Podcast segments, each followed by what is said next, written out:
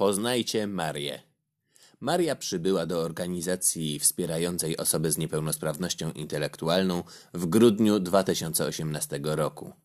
Po pierwszej rozmowie i diagnozie psychospołecznej dołączyła do programu wprowadzania uczestników na rynek pracy.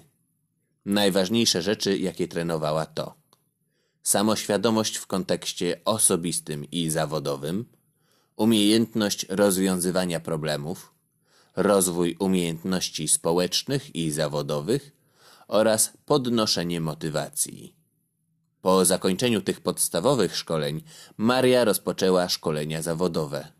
Ich najważniejszym celem było podniesienie kompetencji związanych z obsługą telefoniczną klienta, tworzenie dokumentów i samokontrola. Jej wydajność była coraz lepsza, rosła również jej samoocena.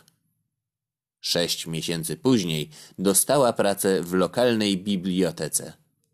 Do jej obowiązków należało otwieranie przestrzeni, kontrola dostępu, sprawdzanie świateł i rejestrowanie książek. Podczas pierwszych dni pracy jeden trener był tam, aby zapewnić wsparcie emocjonalne i wyszkolić niektóre aspekty wydajności. Później jej asystent pracy zaplanował kilka przypadkowych wizyt, a na koniec przeprowadził wywiad telefoniczny. Maria radzi sobie doskonale i jest zadowolona ze swojej pracy.